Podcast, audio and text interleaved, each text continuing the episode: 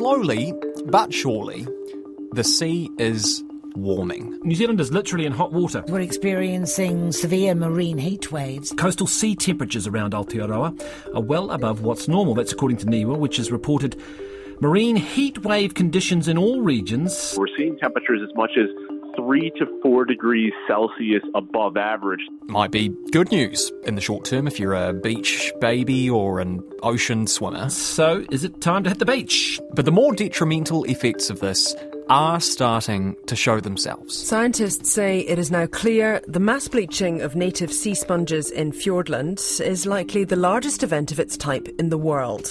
And a new report from the Environment Ministry starkly lays out the potential threats existential, economic, and cultural. Three quarters of identified taonga species are threatened or close to threatened by extinction. The most disturbing part of the report on the marine environment is the things that are in part beyond our control, which is changing sea temperatures caused by climate change. I'm Emile Donovan, and today on The Detail, Stuff journalist Amber Allott and Otago University marine scientist Rob Smith on marine heat waves, the devastating economic and environmental damage these can wreak over time, and the scale of the task that lies ahead. Rob Smith is a marine scientist at Otago University. He spoke to me minutes after stepping off a research vessel in the Otago harbour. Does it ever get a wee bit depressing being a marine scientist, seeing what is happening to the ocean? Yeah, it, it does a little bit at times. It's quite confronting when you see some of the projections of ocean temperature for the coming century and for what we might be facing around New Zealand. But knowledge is power, and knowing what's coming up gives you know, us as scientists and communities around New Zealand a chance to respond positively to that and try to make positive changes so that we're more resilient. We have had this new report come out, Our Marine Environment 2022, and one of the big themes in this report is the idea that the temperature of the ocean is increasing and that heat waves are becoming more frequent and more severe. I wonder whether you can place that into context for me because a lot of people might associate the ocean temperature rising with happy days. I am to go swimming this summer and it's to feel nice. It's a bit more alarming than that. When we talk about a marine heat wave, it's an extended period of extremely warm ocean temperatures. And these events can last for several months and extend over several thousand square kilometres. Now, scientifically, a marine heat wave is defined when the ocean temperature at a given location is in the top 10% of the temperatures typically recorded during that time of year uh, for five days or more. So, by definition, these are extreme temperature events in the top 10% of what we typically observe. So, this is more than a nice warm day at the beach. Do we know much about what causes marine heat waves? Yeah, great question. So, marine heat waves can be caused by a range of factors. So, at a local scale, these factors include ocean currents, which can build up areas of extremely warm water uh, by warming through the ocean surface from the atmosphere. And they can be caused by reduced wind speeds, which inhibit the vertical mixing of cooler waters towards the ocean surface. Now, at a larger national scale, the likelihood of marine heat waves is also influenced by large scale weather and climate patterns, such as the El Nino and La Nina phenomena, now, the relative importance of those individual factors varies between events as well as regionally. So that makes marine heat waves a real challenge to predict. Is there much variation in the mean temperature of the ocean from country to country? So, for example, if you were to take the mean coastal temperature uh, around New Zealand and compare it to the mean coastal temperature of somewhere, I don't know, at near the equator, would there be a significant variation between those two? Yeah, we get really quite substantial disparities in temperature in the ocean. I could give an example around New Zealand, I guess. Um, at the moment, the water temperatures around the South Island of New Zealand will probably be sat somewhere around 13 degrees Celsius or so, and around bits of the upper North Island, uh, we'll probably be pushing 18 perhaps. Um, Wow. 17, 18. If we head off to parts of northern Australia, we'd be up above the 20s. And then you head out off um, the coast of Papua New Guinea in the western tropical Pacific, uh, you could easily hit 30 degrees. Gee. Okay, that's because that, that's fascinating. Because I imagine that that would vary as well from winter to summer, wouldn't it? Yeah, yeah, you have quite a large um, seasonal cycle in temperature in uh, temperate or mid latitude oceans, of which New Zealand is exposed to. So we see down here in the waters around Dunedin a seasonal cycle of temperature somewhere around um, eight or nine degrees Celsius. And I guess what I'm so what I'm getting at there, I suppose, is the idea that there is a normal range that uh, we would expect ocean temperatures to sort of be within, and within that range, a certain ecosystem sort of develops and flourishes. Is the worry, is the danger that the temperature is changing too dramatically for that normal range, therefore the biodiversity that exists and is used to that normal range can't deal with it and dies. It's not necessarily that it dies, that can happen. But when we talk about these, these marine heat waves, they are by definition an extreme event. So they have a discrete start and end point. But we know from these previous marine heat waves that they can have devastating effects on marine ecosystems. Now, they can, for example, as you just described, trigger widespread die offs of marine species. That can come about through factors including marine heat waves pushing species above their thermal tolerance or through reducing their food availability or quality. Seawater temperatures around the South Island turned almost subtropical during the 2017 18 heat wave. And the marine species that are impacted can include everything from marine vegetation. Here we might be thinking kelp forests, coral, seagrass meadows. The kelp that provides habitat for uh, fish and other marine species died off. Through to shellfish, fish, and seabirds. Fish normally seen in subtropical waters arrived as far south as Bluff, in numbers unheard of. Farmed salmon failed to thrive. And also marine mammals. And surfers, it's reported, could wear board shorts instead of wetsuits on some of Dunedin's famous surf beaches. But marine heat waves can also cause shifts in the abundance and the distribution of marine life. And I could give an example of recreational or commercial fish stocks. Mm. You know, we've seen around the New Zealand coast in the last couple of summers subtropical fish species turning up in unusual places. We've been looking at the immigration of tropical and subtropical fishes into New Zealand uh, for, for the last 30 odd years, and uh, every every time we get a warm summer, we get a lot of larvae coming down from places like Norfolk Island and Lord Howe Island. At the moment, the uh, the animals coming in uh, are in relatively small numbers and uh, probably not going to have any impact. Uh, but over time, if uh, global warming continues, we'd ex- expect to see more and more of them coming, more of them surviving, and uh, eventually breeding in New Zealand. Or traditionally fished stocks being unusually absent from their normal breeding or fishing grounds. So it's not just die offs of marine species, marine heat waves can also be disruptive for many other reasons. Previous marine heat waves have notably led to the need to restrict or close aquaculture facilities um, due to the outbreak of disease um, or harmful algal blooms. These periods of extremely warm ocean temperature can also enable invasive species to spread into regions and put pressure on or wipe out native species some of these ecosystem impacts can be quite abrupt in the case of a fish stock um, moving from a typical area or a harmful algal bloom developing. Whereas in the case of mass mortality events, it might take a few weeks to months of exposure to elevated temperature and heat stress until the impacts becomes evident through the food chain. Mm. But more than anything, marine heat waves are a serious concern for our ocean life around New Zealand that has evolved to thrive in cooler seas. Of course, we humans, we are not among those creatures which have evolved to thrive in cooler seas. We are terrestrial mammals. And so the changing ocean environment, existentially threatening though it might be in the long term, might not be right at the top of our agendas just now. In fact, it might not really be above the Sunday grocery shop. But these changes do have a real economic impact, and rightly or wrongly, stuff that hits us in the pocket does tend to get our attention.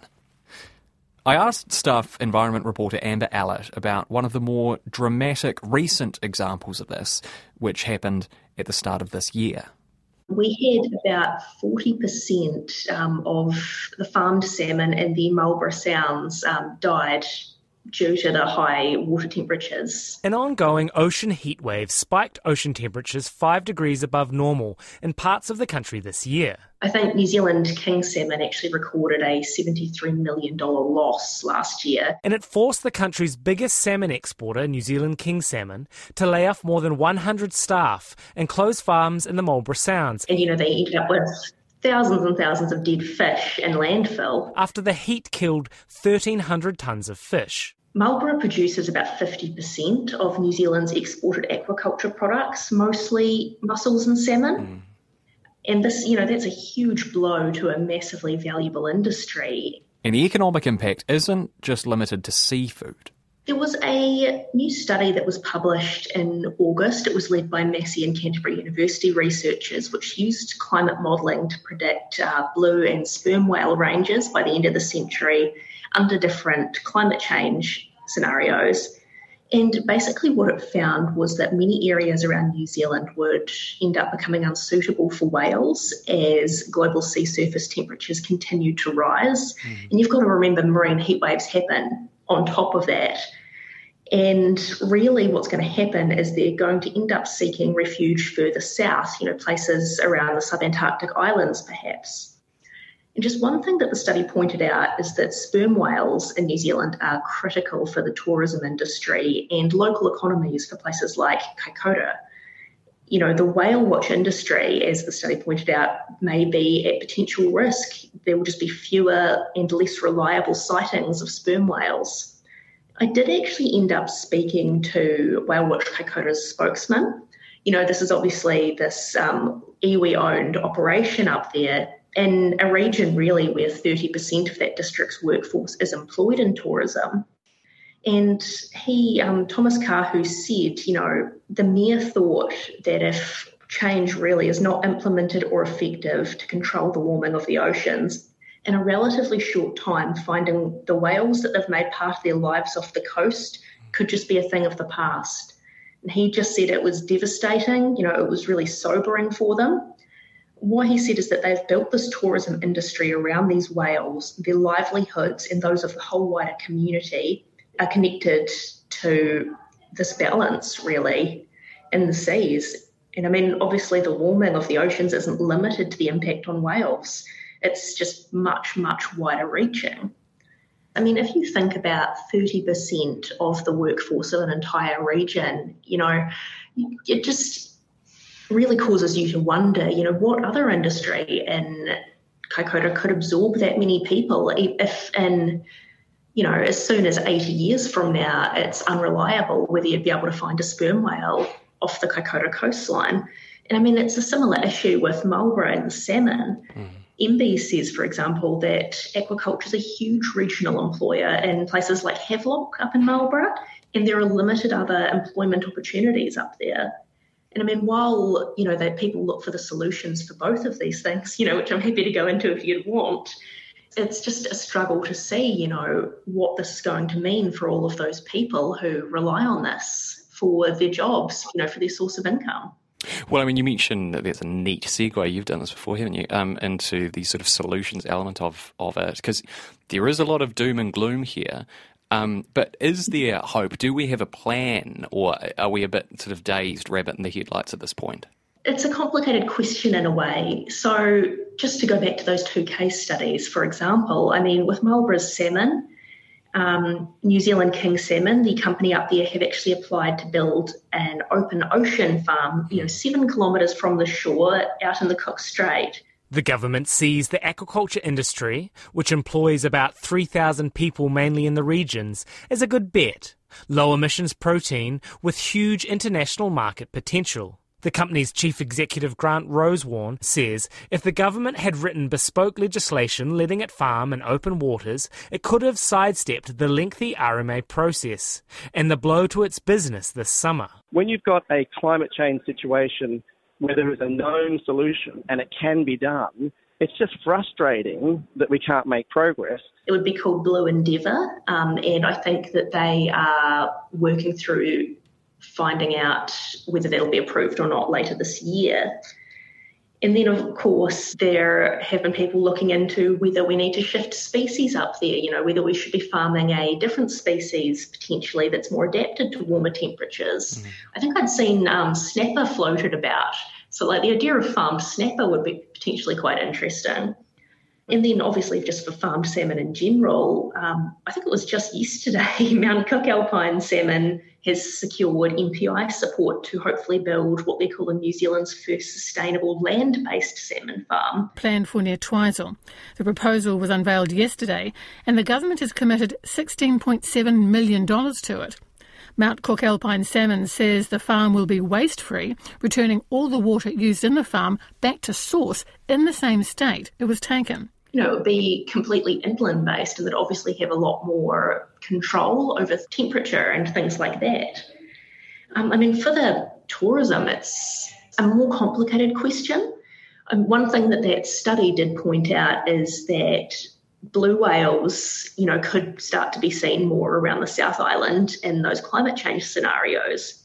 There are currently, as far as I'm aware, no commercial blue whale watching operations in New Zealand but potentially that could be a thing we start looking into in the future. I mean, in terms of the climate solutions, that's really the million dollar question, isn't it? Um, what we probably need to be doing in terms of climate change.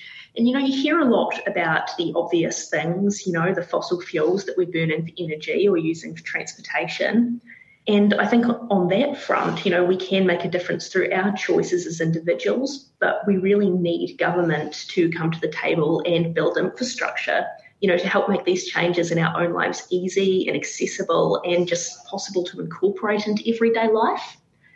But I also think that our activities in the ocean matter as well. I think last year it was, I wrote about a study which found that seabed trawling releases more carbon dioxide than air travel mm. as an industry. And really, this ties back into the whole report. Um, the seafloor is just this huge carbon sink.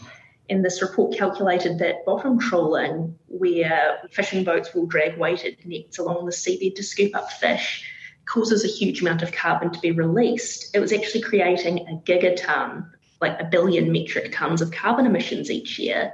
Whereas in 2019, before the pandemic, like the whole global aviation industry only created an estimated 918 million tonnes of CO2. Wow. So, I mean, really, it's thinking about what we can do in the sea as well as our choices on land. The rate of warming that we're seeing at present um, in the atmosphere and the ocean is unprecedented on a geological timescale. So the rate of warming is one of the things that's really concerning because that rate of change can outstrip the natural ability for organisms to adapt to a changing climate. If the rate of warming, which we as a society have caused in the ocean and in the atmosphere, if that rate outstrips the adaptive potential of marine organisms, and which it is doing so, we're in trouble. That's it for today. I'm Emile Donovan. The Detail is public interest journalism funded through New Zealand On Air and produced by Newsroom for RNZ. You can get us downloaded free to your mobile device every weekday from any podcast platform. Today's episode was engineered by Jeremy Ansell and produced by Sarah Robson. Bonnie Harrison is our associate producer, and thanks to Rob Smith and Amber Allott. Matewa.